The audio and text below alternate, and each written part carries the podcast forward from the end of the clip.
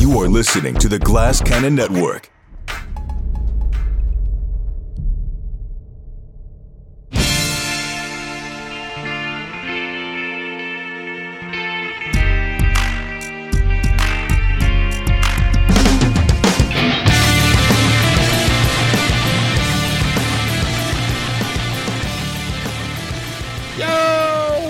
Everybody, welcome yet again to another episode of your favorite sports betting show. That is right. It is time for the Degenerate Dungeon, brought to you by the Glass Cannon Network, where a couple bets are going to happen. I am your host, Brian Hollywood Hagen, pumped for yet another week here. And we got a good one tonight. We're going to do some baseball picks. We're going to start with a couple locks. I see you, Didymus says, where are my baseball picks? Trying to make five bones this week. We're going to try and help you out with that. And of course, as always, my better half is here. The lovely, the beautiful, the talented, it's the Woodman, David Woody. What's up, brother? Hey, brother. How are you? I'm doing well. You know, I was thinking about it while I was listening to your dulcet tones here on the introduction. Mm-hmm. Is this the most fun that baseball has been in my lifetime? Wow. How about that for a little questione out of the gate? Yeah, maybe. It's been a good... The contact, the hitting for contact again, the running the bases, like all the steals and all of the incredible, very, very young players who are just like this just unbelievable crop of young guys who are not only great, but super fun to watch. Right. And then, you know, obviously Shohei Ohtani, like doing this thing that I was trying to think about him the other day. I was thinking about him yesterday. I was like, how many millions of human beings have attempted to do what he is doing? And he's the only one. I mean, you think almost you could argue one other person has done it, which is Babe Ruth. Well, the funny thing is, every good college pitcher was also a tremendous hitter. Dude, and then they just lost it. The best pitcher on every high school team in the United States is also the best hitter. Right. Millions, tens of millions of people have attempted to do globally what Shohei Ohtani is doing now. And they've been trying to do it over the last century. And he's the one who can do it. I mean, and this is just the most, honestly, it's the most fun baseball has probably ever been. Maybe in its history. Maybe. Yeah, no. And you're right. All the young talent that's bleeding life back into the sport. The new rules have been... Some of the teams that have been in the doldrums for seemingly decades are actually like competitive now. Some of the teams that were all sick of being good are not good all of a sudden. That's kind of fun, right? Yep. Like this is just the golden age of baseball. I'm loving this year so much. And to everybody, like, I would just say, like, if you haven't watched and you're used to it being the way it was the last couple of years with all the shifting, the overshifting, and how slow it had gotten, I'm telling you, man, these new rules, Brian and I were both a little bit skeptical. We were wrong. They are amazing. This is the best rule changes I've ever seen. It's an amazing game. It's better than it's ever been. I love baseball. Yeah, and as us as Phillies fans, growing up watching the National League, you know, Roland puts it best. He says, "Small ball is back, baby," and yeah, that has a big part of it. You know, like I thought when they made the DH universal, I was like, "Shit, yeah, this is going the wrong way." I was very skeptical of that too. Yeah, the last few years, MLB's been doing it right. It's been really fun to watch. But yeah, also we hope this stream is fun to watch because you're seeing us right now live on Twitch every Wednesday night, 10 p.m. Eastern time in the lounge, GCN Employee Lounge. It's where you find us. And of course, if you're just hearing us via podcast, we appreciate that too.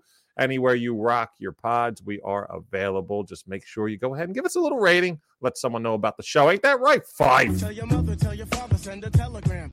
Appreciate you. At GCN Sports is where you'll find the show's page on Twitter. And, of course, at Glass Cannon Pod. Speaking of the Glass Cannon, very busy, fun, interesting weekend coming up at San Diego Comic-Con. I mean, come on. Does it get much better than that? I beg to differ that it does not. And you know what? We might as well have someone at the forefront to maybe shine a little light on how exciting this weekend will be for the nation and the Glass Cannon. And why not? Here's a founding father. Welcome, everybody, to the show. It's one Mr. Joseph O'Brien. Yo, dudes. What's up, brother, man? There he is. On? It's good to see you, fellas. Man, you look good, Woody. God damn. The beard, the purple light. I feel like I'm in a nightclub. I'm in the back room. I'm in the champagne room with the Woodman. You wish you were so lucky. I do. That's a V-neck T-shirt. It's not. It actually stays open all the way down the middle. God, I love showing that chest hair. It is great to see you guys. Woodman, you couldn't be more right about baseball. And I'm just saying, I was completely on board with every rule change so hard because I gave up on baseball. Yeah, like Troy and I had this conversation, so, and he was like, "You're an idiot," and I was like, "Baseball sucks; it's not watchable." And he was like, "Your team just sucks. You don't really understand that like baseball is awesome." And this is like 3 or 4 years ago, and I was like, "No, I hate it. I hate like watching these games. It's just not fun." Yeah, and there were just so few. I didn't know the solutions. Yeah. I didn't have them at hand, you know, but when I saw those rule changes at the DH too, I was just like, I mean, sure. Like I like a pitcher hitting and everything, but I was just like, it's like this little, chess piece, in a really interesting game of chess, but that piece is only interesting because it sucks. Right. So it's just like, why? I was trying to wrap my head around, like, why is that interesting? So, yeah, having, like, hitter after hitter come up, and then the stolen bases and the pitch clock. I mean, everything is phenomenal because they needed to cater it for the audience. I don't need to cater it for these goddamn ball players. Fuck those guys. Right. I need to cater it for the audience. Totally. So I'm happy. Beautiful thing. We're happy you're here, my man. And we're also happy. Shout out to the Woodman right here for his Wimbledon call. Carlos Alcaraz going ahead and taking that down. Plus 360 pre-tournament bet called by David on the show. Was it really? It was plus 360 pre. Oh, because so I looked at it pre and Djokovic was like, no, not Djokovic. Sorry. What's his name? Alcaraz, yeah. It was like minus 260. And was he the next one? Because I didn't even recognize his name. I don't know this guy. It was Joker at minus like 160, and then Alcaraz at plus 360, and then whatever. And that. If anybody got a chance to watch it, and feel free to sound off in the chat, I'd be interested in hearing. Did you think I was right about him? What I was saying about the kid was that he was the best returner of serves that I've seen since Agassi, I think. You're dead on with that, Bubba. Wow. And he had so many, I don't know what to call it. It's like an ace return, where the guy gets to serve. Yeah, like right. It's called a return winner. So it's called like when you return it and they can't even touch it. It's a return winner. He had a ton of those, even against Djokovic, who's arguably the GOAT in all of tennis ever. Totally, yeah. And then he was also I think he has the nastiest drop shot I've ever seen in my life. Dude, that's insane. I've never seen someone come with a forehand and just be like, "Let me hit the brakes," and perfectly. And there's nothing you can do. Nothing. I didn't know anything about this dude, but I was with Hagen. We were watching Wimbledon together among with a bunch of family that didn't care about Wimbledon. It was like on in the background. And I was just watching my betting app, and he went down 6-1, and he was like plus 330 to win between sets. And I was going to bet it, even though I don't know him as well as you do, Woody. And I just felt like, you know, tennis is a game for the young. It really is. Like, you just 5 sets is brutal, and you can totally come back from losing a set 6-1 because you know what? You haven't expended that much energy. You haven't physical energy nor emotional energy. No. Yeah. Have you expended? Some dude's 37. You're 19. You got energy. Like, you're all right on the energy. It's one game over the possible shortest set could be. It's only 7 games in that set. Like, he's got energy to go still. And it's funny you mentioned that, Joe, because I remember standing right next to you and you said that. And you were like, I'm thinking about, look at this. Look, oh, wait. You were like, shit, it just went down to like plus 220. I mean, it dropped like so quickly before the set, even like just as the set was starting. And then like I hit the trigger on it too. I was like, you know what? And I didn't. And then I doubled up thanks to you, buddy. Yeah. Damn it. No. So yeah, I didn't get the hit, but and I was on the road for most of the actual championship. So, but I heard it was an epically long, one of the longest of all time. It was a 4 hour plus match, and it's funny you mentioned about that set because either the second or the third set went to tiebreaker. That set alone was 85 minutes long, so it was pretty incredible. But I mean, for those who don't watch tennis. Just go out and like play tennis a little bit. You play tennis for like a half hour, you're going to start watching it more. You just have so much more respect for the game. It's incredibly difficult. I mean, to actually serve in what looks to be while you're walking, you know, hey, you want to volley a little bit? You're walking, you see these big squares behind the net. You're like, this is huge. I can hit that. And you go to serve. And all of a sudden it's like, you know, the world spins and those squares now just sucked to this little tiny 2-inch zone. You're like, how do I fit it in there? It's an incredible sport. It's just like golf, which we will be talking about on this show.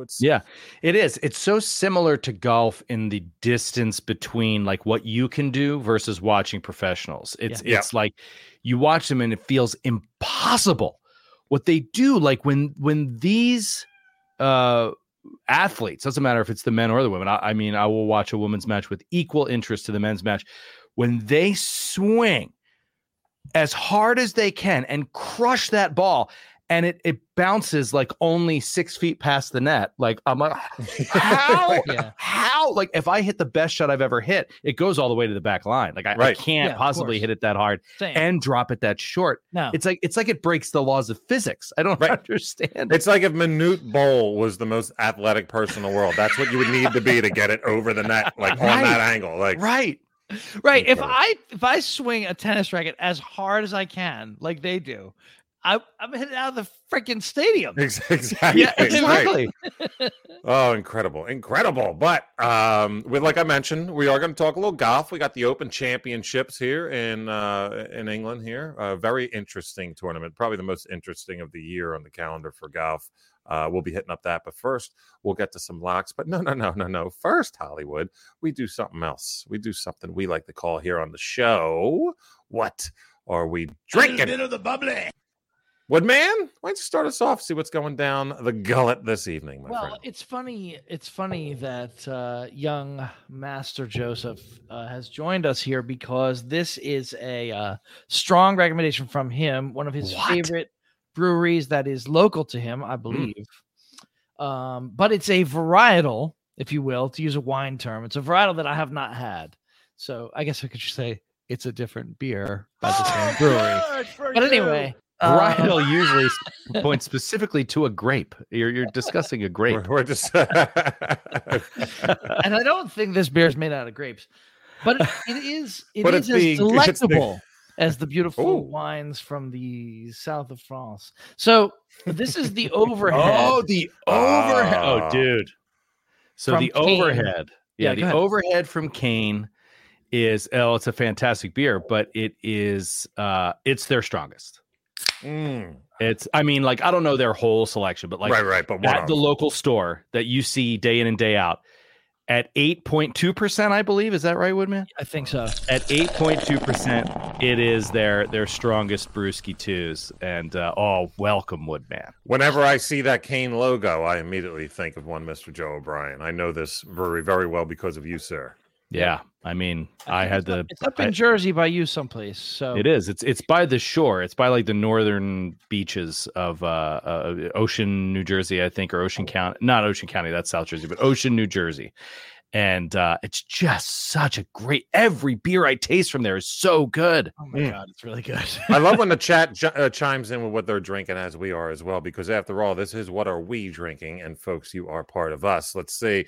Didymus says, I've got a Raleigh, North Carolina beer from High Point Brewing called High Pitch, IPA 6.7. Now, see, that's a reasonable ABV. That's reasonable. Yeah, not bad. Yeah, so, Woodman, what are you digging on that? Is that the first time you ever tasted it? It is. It is. And just to note, I looked it up. It's 4.04 on Untappd. That's pretty good. That's really good. Well, you know what? Yeah, I think if you go to Kane on Untappd as a brewery, it it like averages 4.05, which is just shocking for a whole brewery to average that. Yeah, wow. Yeah, they're just so good. So this is a delicious beer. The way I would describe it to people is it's basically an Imperial IPA, and it has what you would expect from an Imperial, which is to say it's a little sweet. It's almost a little sweet because it's so overloaded with alcohol, and alcohol, is the sugar. So it has a sweetness to it. It's not actually as bitter as that, like, what was the one we had at your house? The Party Wave? Yeah. That was more of a standard bitter IPA. This thing is, like, strong, sweet, the way that, like, those really, really strong Belgian triples are almost. They almost have a sweetness to them. This is a little bit like that. Giddy up. All right. I'm liking that explanation, too. That's a seller right there, Woodman. You got yourself really a future. Good. Woodman, or I'm sorry, OB. You don't want to have three of these. Like, you will be in the tank. But it sounds like you could have three of them, by the way you're talking about it. Yeah, giddy up. OB, got anything tonight? What do you say? Yeah, I do. In fact, I want to thank a member of the Naish. This is a Naish gift that I received, that we received. And I'd venture to say you guys have probably never tasted a beer from this brewery. It is out of Dayton, Ohio. It is called Warped Wing Brewery. No, never heard. You can see it's all like the condensation on the can because I've been waiting for you to get to this goddamn segment. You keep fucking chatting up top, trying to get to my brewski. So this is their 10-ton brown ale. It's a 6%. I've had it before, and it is absolutely delicious. But it's a very drinkable 6% brown ale. I love a good brown ale, like an English or Scottish style ale that isn't like 9%, and it's just drinkable. Yes. So this brewery, imagine myself sitting at a pub. Look at the color on that. Fish and chips. Yeah, you've got that like cream sort of colored suds with the dark beer. Really good stuff there. So black and tan looking John right there. Yeah. So Warped Wing as a brewery in general is going to be in the 3.7-ish range on Untapped. Their top one that I see on here is a 4.16, which is their Whiskey Rebellion, which you had with me, Hagen, when you came here for Memorial Day. It is their like high ABV stout. I have it. I wanted to have it tonight, but it is an 11.2%. I remember that. We shared it. So that I can't start that at 10 p.m. This one's for you, bud. It was like, do you want to share this with me? Yeah, it's just like a little bit of juice. But that had certainly had a lot of bit of juice. Bit of juice. So this one actually comes in right at the brewery average of a 3.77, and it's just a delicious drinkable brown ale. So thank you to whoever sent this. I can't remember at the moment. Very awesome. Naish, best in the world. Roland's out there having a couple. Dayton, Ohio. Warped Wing Brewery out of Dayton, Ohio. Rolling, rocking with the Sigil Gin and Tonics tonight. Cocktails. Vacation starts tomorrow. Happy vacation, Road Dog. You do your thing, Bubba, and enjoy that gin and tonic. I'll tell you what, I used to love myself some G&Ts back in the day. I still do. In the right moment, they're a perfect drink. I love G&T. Absolutely. And Llama's in there doing a little tea-infused ale with lemon called Teamy from Sun King. I believe I've heard Sun King, but I have not yet heard of that particular ale, but super good, he says. Giddy up. Thank you so much, everybody, for enjoying a Brewski Toosk or a cocktail, if you will, with me. Normally, I'm hitting the Brewski Tooskies. I think I'm doing a first here. And I'm glad that Roland mentioned the G&Ts, because this does feature one of these. You doing a cocktail, bro? This does feature one of these, a little lime ski. We were having a little bit of fun. Shots of tequila all night? Just doing shots of tequila, baby, So, you can call it a cocktail. I just call it getting loaded. But no, shout out to our man Pots and Pans, Russell, friend of the show and member of the fam. He was here earlier, and he wants to put that out there. Oh, good for you. So this goes out to Russell on his 42nd birthday. Good for you. Happy birthday, good buddy. Happy birthday, Russ. After a couple of these bad boys, I'll be like, but what I'm going with is made by Mrs. Hollywood here, and we're going to go ahead and hit with a nice old school margarita. Oh, yeah. Nice. Roll the Jimmy Buffet song. Is that salt on the rim? Salt on the rim. Yeah. I always like myself a good rim. Some salt on the rim. Oh, my gosh. Mm. I mean, she must have knew I needed a little giddy up for this show. But great margarita. Anybody margarita fans out there? It's not really my style like all the time, but when I see somebody, like, anyone goes, anybody wants a margs? I'm like, fuck yeah! What do I look like here? The Glass Cannon Network are big fans of like the cast are big fans of margaritas. So like when we're in town, especially when we're out west, if we're in LA. It's like we go to a Mexican joint and it's just margaritas all around. Everybody gets them, all different flavors, different levels of salt or no salt or spicy or whatever. Yeah. Right. Yeah. Margaritas are a regular for show day. No way drink to start the day. Yeah. Did not know that. I make mine like from scratch, like with like I do like the whole like thing, and so I will do one maybe next week or the following. I'll remind me guys while it's still hot out. I'll do them and I'll put that'd a little video on a instant. Margarita is usually my cocktail that my wife and I will make in like March when we just want it to be warmer and it's just not yet. We're like hoping against hope. Yep. We're just like, let's just make some margaritas to get out of this winter. Just force it. Absolutely. Absolutely. Well, look, we've been doing this and I know what you guys are saying. You say, come on, we're looking to get some W's winners. And it's time. We're going to move on to the bagels and locks of the evening. Our plays of the week here. As always, batting first, leading off, playing center field, the handsome, the woodman, David Woody. What you got, brother? Thank you, Hollywood. Over his last 9 starts. Okay. Blake Snell has, this doesn't sound like video. Video game numbers. All right. An 0.51 ERA with 85 strikeouts in 53 innings in 9 starts. Okay. Mm-hmm. His ERA for the year, he's pitched every turn. He's pitched every 5th day all year. Okay. His ERA for the year since May 31st has dropped from 504 to 271. He is rapidly putting himself in the Cy Young conversation. How about that? Okay, this guy is on fucking fire. 7 of his last 9 starts, shutouts. Not complete game, but no runs. Okay, this guy is out of his fucking mind right now. Okay, so we're going to go. It's really simple. We're going to take the Padres money line. I don't need to get cute here. They might only win by 1. He could pitch incredibly well, and maybe they don't score a lot. You know, Chris Bassett's okay. He's actually not too shabby. He's a league average pitcher. He's not a bad pitcher. So I'm not saying that the Padres like run away with this or that they win, 10-1. I'm saying just give me them to win the game because he's ridiculous. That's it. If people want to play around with it, have fun, do an SGP based on him being awesome. So you do like say the under and the Padres money line and him, whatever, X number of strikeouts or something. Go to town, whatever you want to do. But the lock is they're going to win the game. -120. This is the lock. Full unit, easily, possibly double unit. Absolutely, beautiful. Absolutely certain they're going to win. -118 on FanDuel if you want a little tinier, a beat down on that. But yeah, you can go ahead. Dude, not going to lie, Woody was on my list for a possible pick-ski. I went another route though, but I dig that. I want to shout out real quick.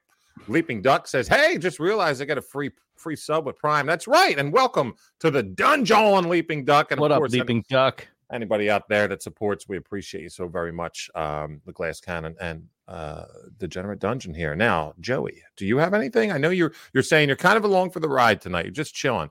Do you want me to help it? So I made some picks. Here's damn the thing. Skippy. This is just fucking hilarious because what I have been doing lately just here and there with MLB, and I don't know a lot about baseball, so be forewarned, take my advice with a grain of salt.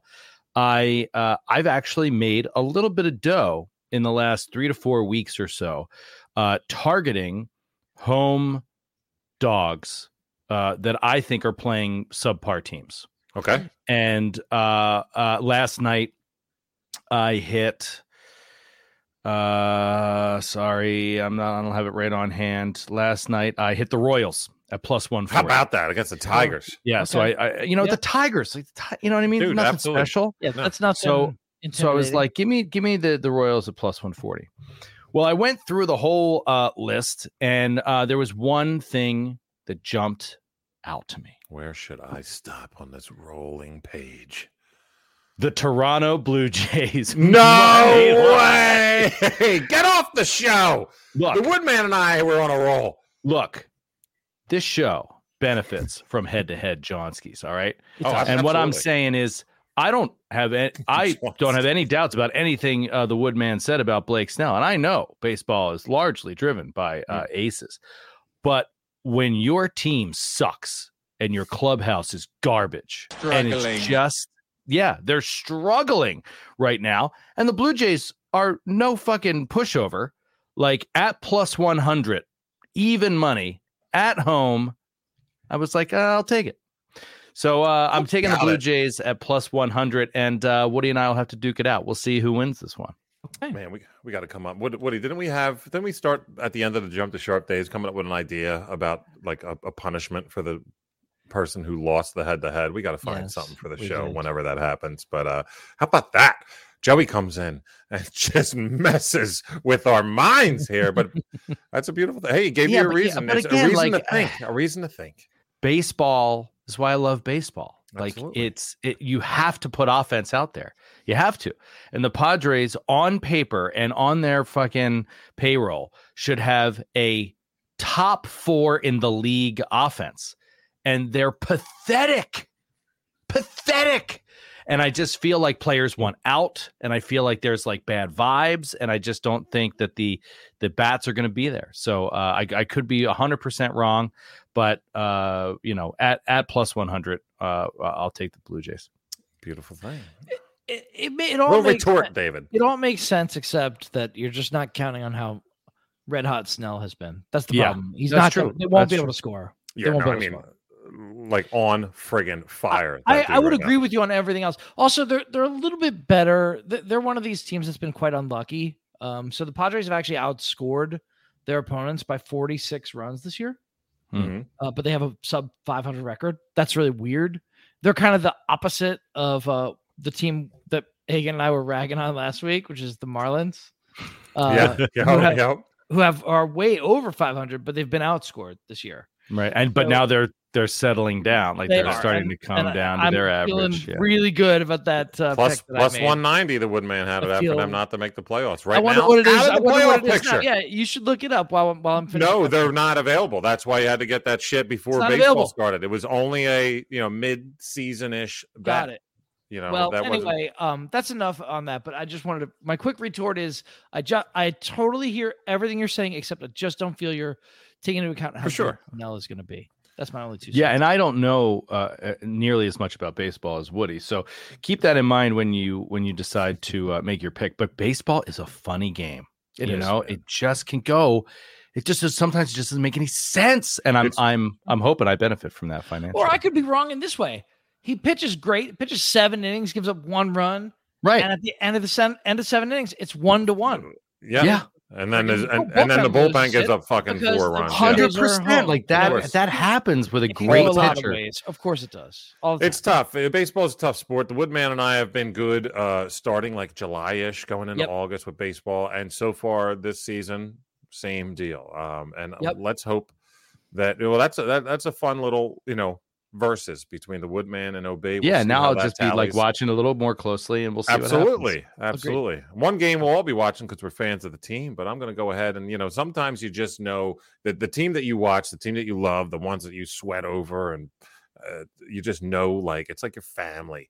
You just know all the little idiosyncrasies that this is going the right way, but maybe that's not going to really pan out for the long run. I'm staying right here, right in my backyard, South Philly. Well, Woodman's backyard technically, but we're going to go at this game. By the way, well, Woodman will be there in person, and he's going to see what now apparently is a hell of a pitching matchup. Now, I'll tell you what, it's Corbin Burnes for the Brewers versus Taijuan Walker.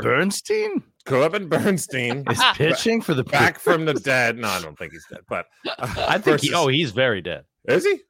Versus Taijuan Walker, who's been on fire for the fighting Phillies. Now, before the season, this would have looked like a friggin' awesome pitching matchup to watch with. Oh, no, he's not dead. He's not dead. Sorry. I was thinking of a different. What's that? Yeah, it's Roger Dorn you're talking about now. Yeah. You're sorry. Thinking of the guy from LA Law. I was going to. Well, that is him. That's the he's same still guy. Alive, isn't he? I think you're thinking about the guy who said nobody puts baby in the corner. No, I don't know. I'm just throwing that out. Swayze? No, he didn't say that. He was the one dancing on baby. But nevertheless, these two pitchers looked great to have, poised to have two incredible seasons. And then, you know, before the season, you would have been like, oh, this is like a day one matchup. A couple months ago, this would have looked like a matchup between two of the most disappointing, underperforming pitchers through the friggin' first couple months of the 2023 MLB campaign. But now today, look where we are. We're right back to this looking like an awesome pitching matchup yet again with two pitchers who are shaping up to have two pretty damn good seasons. So these cats are both on fire. They're hitting on all cylinders. Let me just tell you a little bit about where I'm veering here. Corbin Bernstein, if you will, has tallied some wins. I realized who I was thinking of, by the way. Yeah, please. Who's definitely dead. James Coburn. That's who I pictured in my head when I said Corbin Burnson. So apologies. Who's definitely dead. Oh, I'm sorry. I thought we were talking about Alan Jackson. No. Burns is he's won his last three outings. But here's the thing. His last outing, and I want to throw this to the Woodman because I like to throw these little stats at you sometimes and just see what you think it would be. His last outing featured only 6 innings, right? But 6 innings of no-run baseball. How many strikeouts did Corbin Burnes have in 6 innings pitching, do you think? Well, he's a strikeout guy. He is. I guess not as much this year, but yes, he is. He could have had 8 or 9. How about 13? Jesus Christ, and a bag of chips. In 6 innings, 13 of 18 batters he faced. So it's Kane. Basically most so of the why outs didn't he pitch he 7? Maybe you know when you're striking so many people out, you're going deep in counts. You know, maybe a lot of 2-2, 3-2 counts, a couple foul balls here. He might have been at 100, 110 pitches. I don't know, but that I don't know. First start, that was his first start back after the All-Star break, so he's ready and focused. If that last performance tells us anything, and through the month of June, Burnes was friggin' 1-1 with a 4.99 ERA. His 3 starts in July, this cat is 3-0 with a 1.89 earned run average. Okay, now and that's a ton of Ks. Yes, and a ton of Ks. Now Walker for the Phillies won 8 straight starts. That's incredible. So he's obviously doing something right. He got off to a brutal start for someone just fresh off a free agent deal where he's making almost $20 million a season. His June, however, was terrific. Turned it around, went 5-1, 1.50 ERA. And look, he's, like I said, 8 straight. He's 2-0 in July, but he's starting to come down to earth a bit. He's 4.50 ERA in July. These are his 2 starts that he won, which is cool. 7 innings pitched, 4 earned runs. 5 innings pitched, 2 earned runs. Doesn't go very deep in the games. He had 8 walks total in those 2 starts, too. So he throws a lot of pitches as well. He obviously fixed something with his mechanics because they were way off like in the beginning of the year. But we're talking about like the highest level of this sport.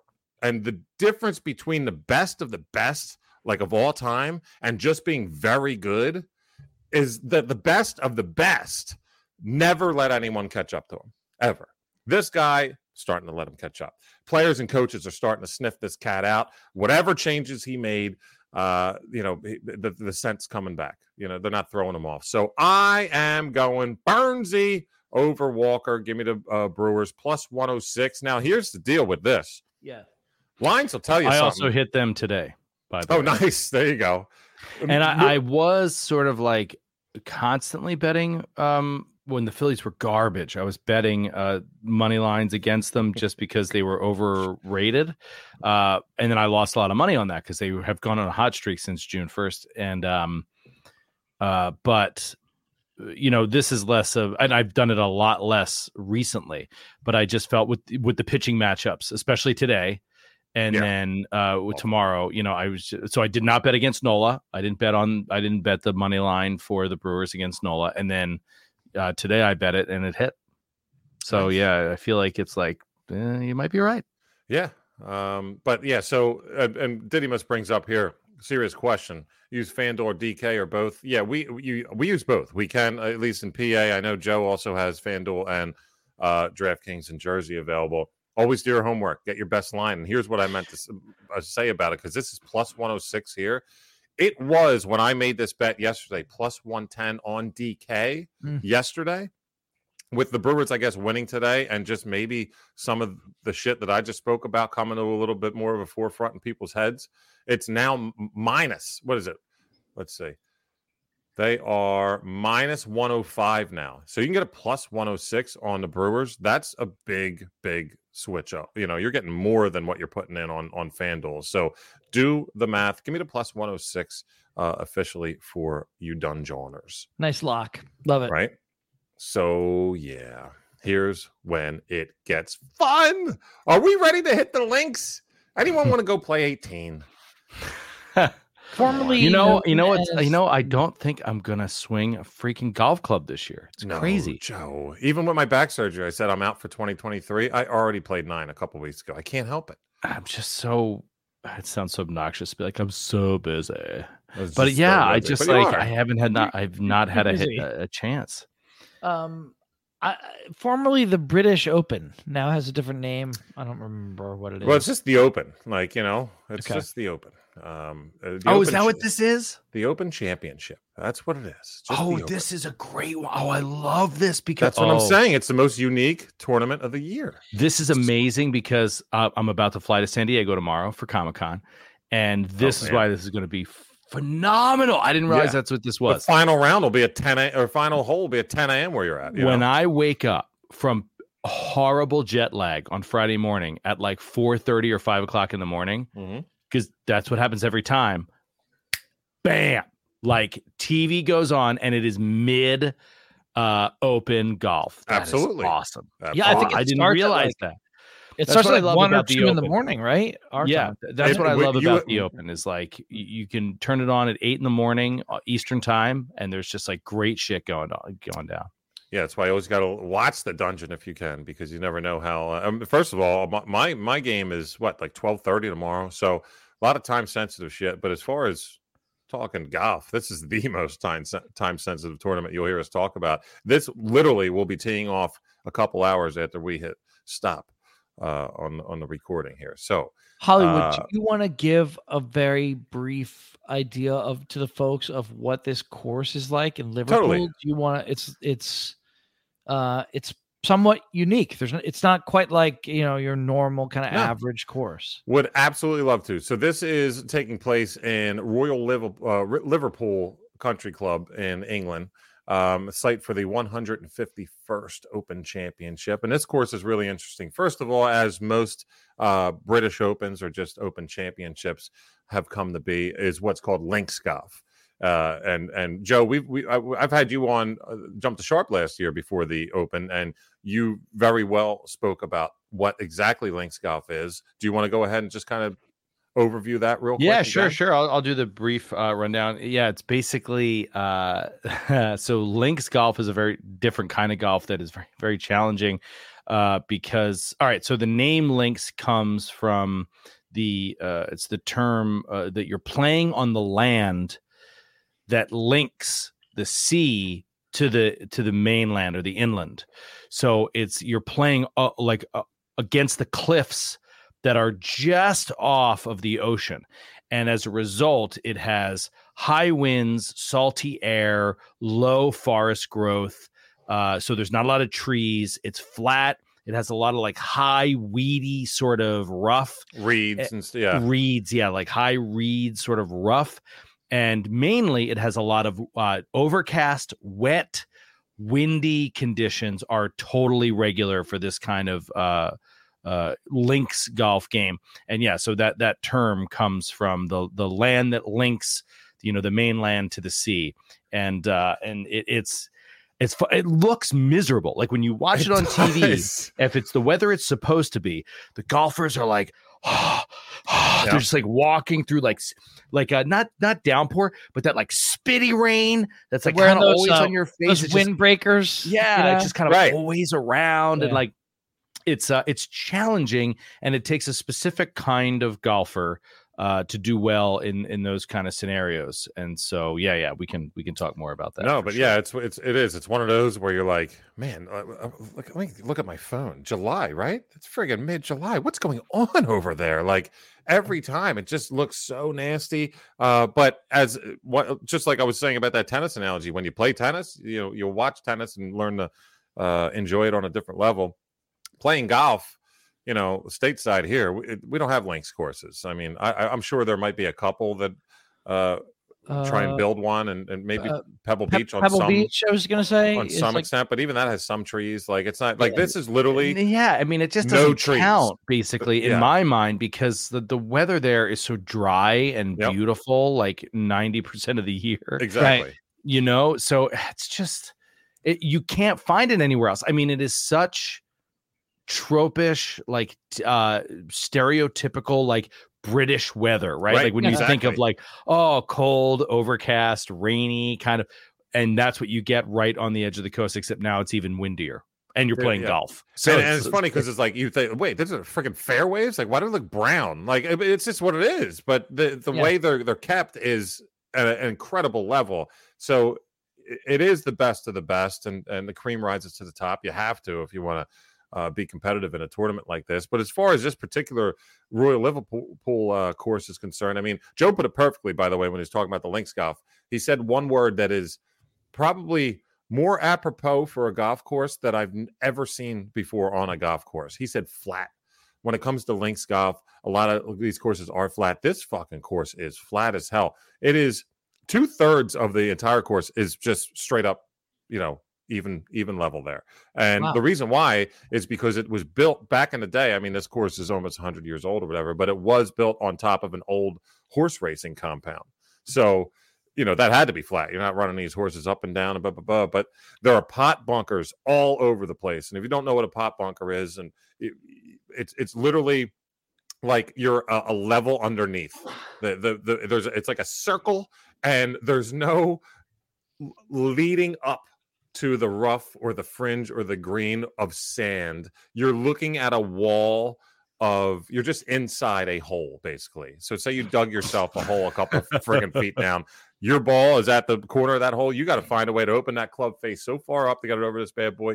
But the thing about this course that makes it so interesting is a lot of these fairways are featured with a lot of these pot bunkers on the side. So if you hit one of those, it's going to be incredibly tough to...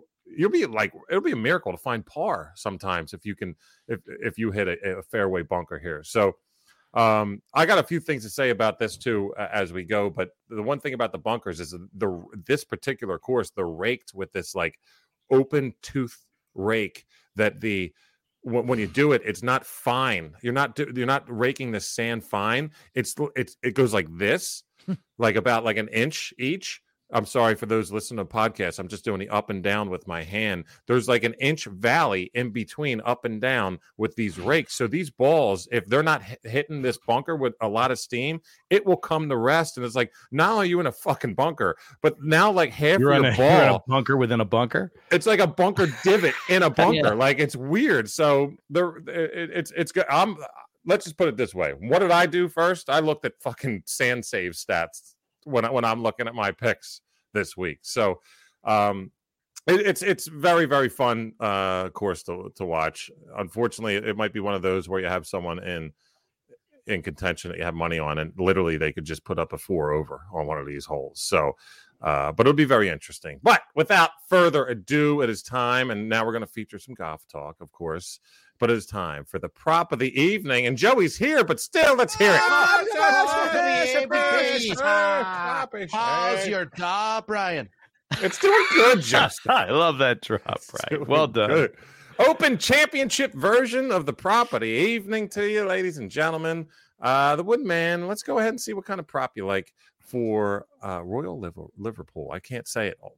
I can't say Liverpool. There you go. Good. Royal Liverpool. You're right. That's very, okay. But so basically there are two golfers in the world right now who are hitting the ball better than any others. They are striking the ball the eggheads have these stats like strokes gained off the tee, strokes gained on the approach, etc. And it's basically how much better you know, am I hitting the ball farther and straighter and more accurately and just better than a, you know, than the other guy, right? And that's what this, so Scotty Scheffler is having essentially a historic season in terms of strokes gained off the tee. And he's also no slouch with the irons. Now, he's not a great putter, but it doesn't matter because he's so good at everything else that if you go back and look at his, how he's done this year, it's pretty friggin' impressive. This guy is having a ridiculous year.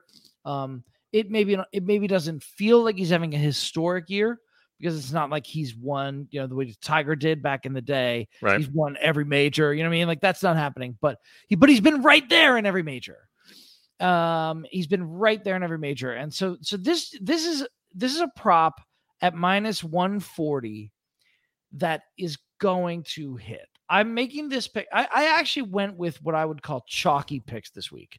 I just want my picks to hit. I am not worried about the juice this week. Down with that, brother. In fact, in general, going forward, I'm just going to try I'm not going to press on the juice pedal. Then footballseason.com will do a 6 round robin touchdown parlay. We will, but my lock will still be something that's minus because I want you guys to make some money.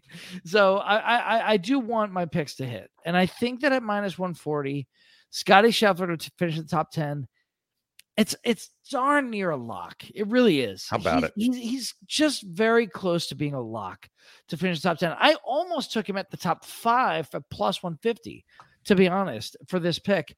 But I want to make sure my picks hit. And so yeah. I'll say minus 140. Yeah, it's annoying. It's annoying. Okay. It's annoying. I'm sorry. It's minus. It's not but annoying, man. Relax. Troy's not on the call. You're fine. Like, don't you want to make money? This is how you make money betting. Make money. Yeah. You bet on things that are going to happen. This is going to happen.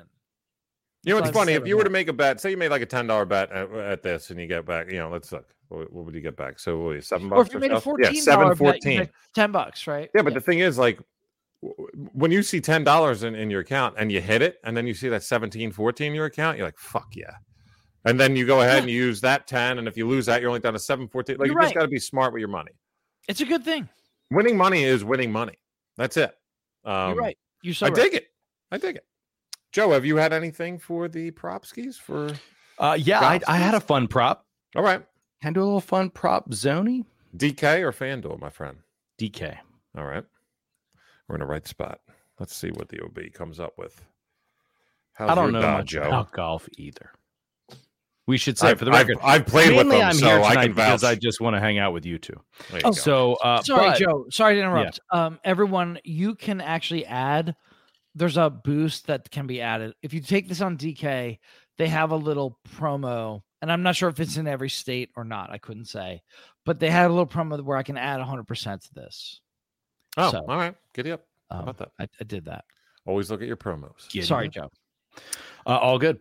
So I was browsing through the open stuff, and I liked the idea for like just an absolute stupid shit ton of juice to be like, hey, there's this old guy who really blew everyone's mind last year by the name of Phil Mickelson. And I was like, I wonder if he could pull something off in this tournament and in the top 20 range and the top 10 range, something like that. And the numbers are so high and it's so much fun. But I was like, I don't really know if he can do that. But then on DK, I found a fun little prop, and it was the best score among the seniors. Ooh. In the open.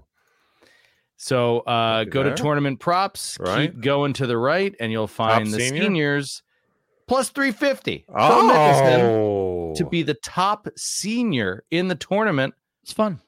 I put $5 on it. Just saying. Sure. Look at that right there, a little $5 piece, make it a little 2250 coming home. 2250 if Phil is the best senior. I don't think it's that much of a stretch for plus 350. I mean, dude just won a major 2 years ago.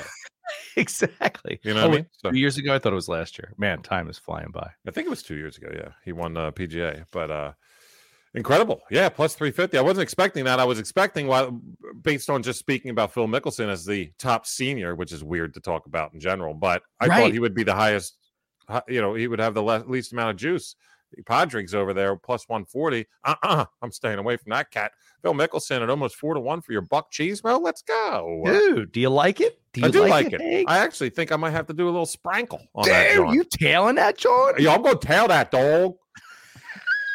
What are you excited as I am, or what? You know what I'm excited about? First of all, a little marg. I'm not going to lie about that. And now I'm excited also about my little propski. And where am I going to find this one for the most juice? I believe it was FanDuel. Let me double check that. Everybody hold. No, it's DK. Okay. So there's a couple of things I'm looking about on this course. I told you about the bunkers. A good amount of the greens are like elongated vertically. Like normally hitting a green, that's kind of, you got that left-right appeal to it. You kind of just are trying to hit it on the green. It's left to right. You're not. These greens are like, take that and turn them so that they're like straight ahead, a lot of them. It's very strange. So you need some. Hey man, can you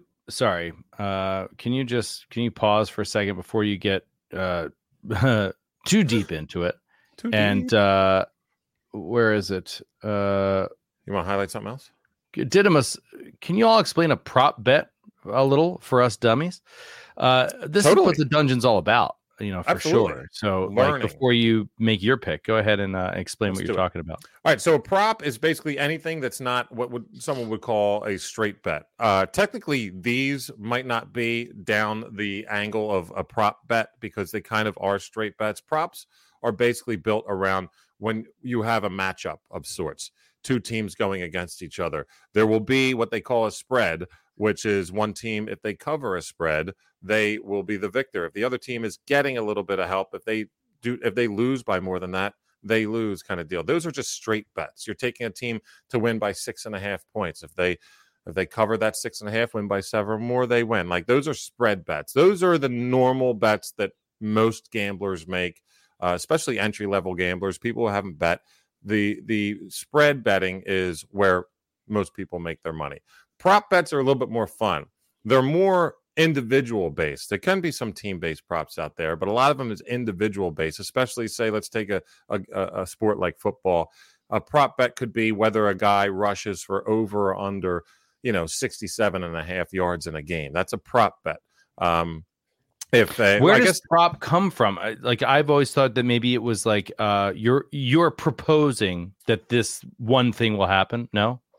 It's short for propositional. So a propositional statement is I'll look it up, and I'm proposing that this is going to happen, and it's not. It doesn't have to do with the winner or loser. It doesn't have to do with the winner or loser. It's a discrete, specific proposition will come true. This player will hit a home run. This player will have over 99 yards, etc. Yeah, it's winner or loser of the game is irrelevant compared to... That is it, Joe. You just nailed it. Basically, a prop bet has nothing to do with what actually is the final outcome. Nothing. Of the game. Of the game. Yeah, of the teams or the individuals that are competing against each other. Exactly. It's a bet that doesn't factor in the actual score... Right. Of the game. But will a team call more than 3 timeouts? Has nothing to do with the actual will they win or lose. You know, it's will a player catch two more touchdowns. They're so fun. Honestly, think of policy debate. Proposed. Climate change. Aaron Rodgers and the New York this year. Right? True or false? This guy argues for it. That guy argues against it. Proposed on DraftKings. Aaron Rodgers will throw 3 touchdowns in week 1. What don't you fucking understand? And what's cool about a prop bet is it's binary. It happens, right, or the thing you bet on did not happen. You don't get paid. That's it. It's Didymus puts out an example. Would Mark Sanchez get sacked thrice in the game? Absolutely, and probably if you took that, you won a lot of times. But yes, that's correct. I won almost every single time. Yeah. Will Kirk Cousins throw more than 1 interception on Monday Night Football? Well, we wouldn't.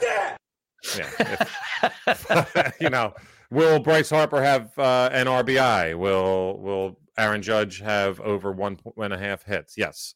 So things that could happen in a game, which makes it super interesting. We introduced the prop prop of the morning to you on the original Dungeon, because we did a Sunday morning show leading into every NFL Sunday week, which is great. So technically, unfortunately, if we want to go by what prop means, these are not necessarily props because these have, but these are individual based. I don't know if you could take these aren't spread based. They are props. I mean, they come up under, in at least in DK, right. Well, this one that tournament I did props, it comes up under tournament props because whoever is the best senior doesn't get anything. Right. They might not win. Right. They could all miss the cut. The one guy just right, missed exactly. It has least. Nothing to do with the actual rankings of the purse of the tournament, but it is a fun thing for people to just bet on. Like, which of the old guys is going to be the best of the old guys that aren't going to make the cut, you know?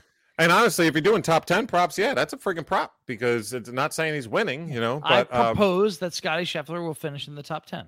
Yeah, and let me go forth and propose that Justin Rose finishes in the top 20. That's what I'm going to do. Okay. An Englishman right here, plus 200. You're going to get 2-1 to your odds there. An Englishman? Englishman. Don't trust the English. Grew up playing these types of courses ad nauseum, you know. I'm basically narrowing it down to three things for this tournament after doing some research and looking into it. And it's accuracy off the tee, which he's 31st in driving accuracy. It's green accuracy or strokes gained, and I can talk about that in a little bit, which he's kind of like middle of the pack. But what did I say was my biggest thing? The thing that I jumped at immediately while looking at this course, looking at some flyovers, YouTube videos, some people that are on the course dropping balls in the bunker saying, look at the hell, what the hell's going on here? I said the number one stat that I went and looked on PGATour.com was sand saves, which means how basically your proficiency in keeping your hole on par if you hit it into a bunker. The number one player is Justin Rose. And a lot of times, because there's so many golfers, you're talking hundreds, that you actually kind of have to scroll down sometimes to find some people you know. Might be like Mackenzie Hughes, the best putter on, like, no one knows who the fuck he is. But to have this kind of guy who's having a resurgence, a great year, 42 years old, like I mentioned, he's played here his whole life, having a terrific year. Number one, sand saves. He's got some steam going in. I didn't think it'd be 2-1. I thought maybe plus 140 or something like that. You're getting 2-1 for Justin Rose to finish top 20 at the Open, and I'm digging on that. That's where I'm at for my El Propacismo. All right, but then I'm going to do another one. Okay, if that's all right with you, because all right. So good for you. You know what? Let's just move on. Because I'll do the next part because you're gonna do like it a juice, right? We're walking right into it, Joseph. It's time right now. So then I'll reverse do this other prop. So go ahead. Word. Well, now we're gonna get real juicy. Maybe even sorry, Didymus. This wouldn't. It's all good. It might not even be this. Maybe isn't a prop because maybe it's really juicy. You might be just picking somebody outright, but it is time for like it a juice. You like it a juice, huh? Let's go. We'll keep it. At Royal Liverpool, said it easily and fluently that time, and that makes me like my pick even more. But first, David Woody, what do you think? Let's get juicy. Rory. Yeah, that's my pick too. All right. Yeah, I think Rory at plus 800 is a great pick. You can actually add 300. There's a little boost on DKs. You can add 300 to anybody you want to. I added mine to Rory. I love it. You know, he's on a long drought here. He's come in second, third, fourth, many, many times at majors over the last, I don't know, when's the last time he won a major? 5 years ago or something? Yeah, over but he's like always in it. He's always right there. He's always right there. And this he might not win it, but at plus 800. At plus 800, I love it. And he's on one of the hottest streaks of his career. Mm-hmm. If you look at the egghead numbers, he is striking the ball very, very well. At this point, he and Scotty are both, frankly, excellent picks. Incredible. In this tournament because they are both hitting the ball so long and so straight. I don't give a fuck what the course conditions are. I don't care if there's weather. I don't care if there's wind. Give me the dudes who can hit the ball really, really far and really straight. If they can do both, I'm sorry, like you got a huge advantage here over everybody. And Rory, unlike Scotty, has been putting really well too. So, you know, I think to win it all at plus 800, that's some juice that I really enjoy. You don't have to put a ton of money on it. It's plus 800. Just do that.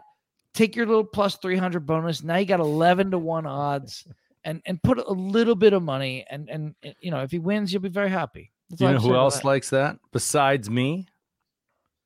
My dad. How about that? Rory for me as well. Shocker. That's his my favorite golfer. I'm a Rory fan as well. What's up, big guy? He's very good, man. He's very good. So I've bet everyone but Rory for about a year, just because I'm like, golf is like you take the favorite and they never win. And he's always in there. He's always in. I'm always like, watching, like, son of a bitch, why didn't I bet him? And yeah, he hasn't hit, but yeah. I was going to say, in there doesn't count, you know. Doesn't count winning, so but that's why the discrepancy is so. I know, but that's why it's plus 800. So, right. All right, so here's the thing: plus 190 for top five. You can look at that and be like, yeah, and then no, it takes a very strong-minded individual to say, wow, plus 190, almost 2-1 for top five. That's a great one. Oh wait, plus 800 is 4 times that. I'm gonna just take that. Yeah, and then he finishes second. And honestly, like if you take him at the plus 190 for top five and he finishes 6th, you're just gonna feel like a jackass. Whereas if I take him to win and he doesn't win, no matter where he finishes, I'll be like, all right, you know, I took him a shot. You know what I mean? They like what we thought they were. Like I feel like part of sports betting is like there is an element of it where it's like you gotta get out of the purely math expected value of my bets, and you have to like think about the human element. This guy, if there's any tournament he would want to break the drought, this would be it. Oh my god, dude, what do you don't you think he wants to win every tournament? You sound like Hagen. Like you started on this show being the math guy, and now he's converted you to thinking about human beings. This is don't listen to O'Brien. I just says bullshit. Don't listen to him. I'm telling you, the Woodman's coming around, baby. I think both things are true, right? I think the math says what it says about the expected value, and yet, in the end of the day, when we're talking about sports, these are still human beings playing sports. Yes, I love it. I love it. Well, so your pick was Rory. Was that going to be your other pick, as you mentioned? Yeah, that was my Leg of the Juice pick. Was Rory as the winner? I couldn't believe it was only plus 800, and I. But then that brought me back. So okay. I didn't want to spoil that. That brought me back to my other prop, which I just thought was awesome. Outside of the seniors, this one is for the winners, and there's a prop under tournament specials on DK. That's just, you know, how about Rory wins it? How about Scotty wins it? How about neither of them wins it? And shockingly, Rom does. It's the big guns against the field at plus 225. If Rory, Scotty, or Rom win it, you get plus 225. So I put a couple bucks on that. That's not bad. Yeah, I actually like John Rom this week a little bit, but not enough to tickle my fancy totally here. Because... But I mean, the way you're talking about Scotty, you guys are both and oh no, you know, I picked Roy to flat out win, so I was like, yeah, this seems like a decent prop. I remember Marion, U.S. Open in Marion, local golf course here. I got your parents watching golf, Joe, and man, it's just exploded since then. And your dad is so smart now with golf, and he makes a great point here. Rory's putting has been better each week. He has been, he's been improving big time. Yeah, that's a great point, big guy. But we started this podcast a few years ago just basically because I totally am a degenerate. Okay, I like the juice, and I want more juice. I want as much juice as I can get. Oh and I want it for good reasoning. What are you doing? You just can't. I'm not going totally off. He just said he wants it for good reasoning. Yeah. Yes, I believe that. Should we be listening to this man at this point? I believe it's good reasoning. I hope so. But I'm going to take a winner straight. I'm going to take an outright winner. I'm not going totally nuts. Like this is legitimately the guy that I'm going to put, you know, a good chunk of change on. I believe I have a quarter unit on this cat to win the Open, as they call it. Let me just scroll down here because it's not quite here. Nope, we got to go down a little bit more. I like my Englishman for the Open. Give me Tommy Fleetwood at I looked at him. What did I look at him for? Now I want to tell you a little bit about You know me, Woodman, and Joe as well. If you know me, you know I'm not the biggest relier on trends when it comes to golf bets. I don't like this whole, hey, saying like 8 out of the last 12 winners of a certain tournament finished top 10 the week before or something. I'd be like, yeah, 8 out of 12. Like, that doesn't do dick for me. Or 10 out of the last 12. Like, no, I want 100% odds on trends for golf. That's what I want. And here's one I'll throw out there. All 10 past winners of the Open have had at least one top 15 finish in one of their previous 3 starts. All that means to me is someone that is on like getting better leading into the Open. Tommy Fleetwood has finished top 6 or higher in 3 of his last 4 tournaments. Okay. The guy's feeling himself. Now he goes back home country in a place that he knows how to play these courses. He has a couple DP World Tour wins over there. He finished tied for 4th in last year's Open at St. Andrews. Like, let's not forget that. And he's 11th in sand save percentage. So like, It was Justin Rose, Sung J.M. at 6, who I also put a little sniff there on, and Tommy Fleetwood at 11, who were the only 3 like named guys. And then if you wanted to look for some big names, like you had to go, man. And I'm telling you, you could really see some of these big time names falter if they get into one of these pop bunkers. But let me show you something. Let me share. I'm going to stop this screen real quick because I'm going to show you something. Do I still have that up? I do. This is something that I looked at earlier, and I really, really thought, okay, Fleetwood's on point. Let me go to his PGA Tour page here. Tommy Fleetwood, PGA stats. Now, for those unaware, strokes gained. Okay, it's kind of like the introduction of analytics to golf. It is. You know, strokes gained is like the most important stat right now in golf, and it basically just means that you are maximizing your ability each shot. You're getting every the most hole out of it that you could. Exactly. So this is, in general, typically these little pie graphs here, not even a pie graph. What is this, Venn? What the hell is this kind of diagram? Anyway, they'll be really low in some areas. This dude has almost the whole circle covered. If you look, strokes gains and putting, 30th, around the green, 7th, approach to the green, 26th, off the tee, 38th, and total strokes gained, 7th. Now that might, like, when you hear 38 and 26, you might be like, that's not that. Yeah, it is. That's a big fucking deal. For what you're looking at, almost 200 players or 150 players a tournament, but according to this is anybody that's played on the PGA Tour this year. So you're talking about over like 300. This is PGATour.com, Roland. This is the official site. Sorry, Roland just said, "What's this site?" So yeah, you can find a lot of stats on here. Tommy Fleetwood is having arguably the best year of his career, and why not at 30-1? Like, I'm digging him big time. It'll be fun to see if he can run out a major win in his home country. I think that would be badass. I didn't like the juice. You thought it was too low. Yeah. So when I said I looked at Tommy Fleetwood, I did, and at plus 260, I was like, not quite. You mean plus 2,600? Yeah. That's why I got to go to FanDuel. No. Sorry.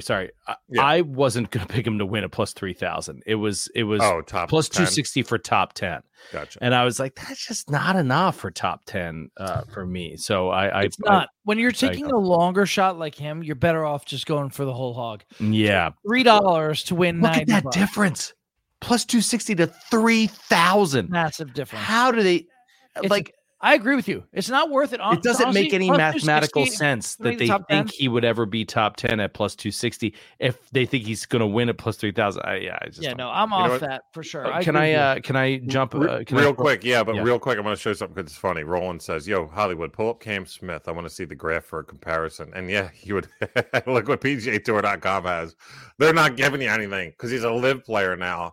Oh, PGA, get your shit together. Let me know. They're not even giving it to you. How about that? Oh, man. Those snake-bitten little totes. But, all right, OB, let's hear one more. What do you got? This I wasn't going to mention because it's embarrassing. It's embarrassing that I bet my money on this. However, you just said something, and I was like, you know what? I'm going to throw this out there. I'm embarrassed. I should be embarrassed because you're talking about the Open Championship here. You're talking about a very specific kind of golf course. It does not fit the other kind of golf courses that these people are used to play, especially these filthy, stupid Americans. Seriously, go back to Russia. Anyway, I just wanted to toss out there, you talked about, you know, previous tournaments, you know, doing well coming into to this championship. This is actually a bet that I made pre-show. Adam Schenk. Oh, yeah. Yeah, Adam Schenk in his last two has finished 7th and 4th in his last two. Now, not against strong fields, et cetera, not a major, but 7th and 4th. And I got him in the top 20 for plus 500. Yeah, he's 250 to 1 to win it. He's 35 to 1 top 5, 14 to 1 top 10. And you said what for top 20? Plus 500 for top 20 is so what I did. 5 to 1 for top 20. This is before the show. I was just like, you know, I watched him during the John Deere, and I was like, top 20. For plus 500, 5 to 1, you know, I'll try it out. We'll see. Obviously, it's a much different course or whatever. And I wasn't even going to mention it tonight, except when you talked about that trend of like you're holding on. He's hit incredible in his last two tourneys. Yeah, I mean, I bet his strokes game would be nuts right now. Leading that in. Matters if you talk to anybody who bets on golf seriously, like who bets serious money on golf, professional bettors or like the Andy Lax of the world and all his pals. They will all say, like, they put a ton of weight into how has this person done at the last couple tournaments before this. It matters a lot. You know, similar to tennis, golf is a lot of it is in your head. It's in the zone. It's you against you. Oh, for sure. Yeah, that's your biggest enemy. If you are in the zone and you're hitting the ball well and you're just crushing the ball and not thinking, you got a shot to win. Can we bring it all back around real quick to the start of the show where we talked about tennis? And I wanted to mention it there, but I think this is the perfect way to sort of wrap up this show, which is the have either of you watched the Netflix documentary series? Oh my god, I'm blanking on the series. Is it tennis based? Not Unbroken. What's it called? Untold, the Untold sports doc series, and there's one called Breaking Point. Untold Breaking Point. It's on Netflix.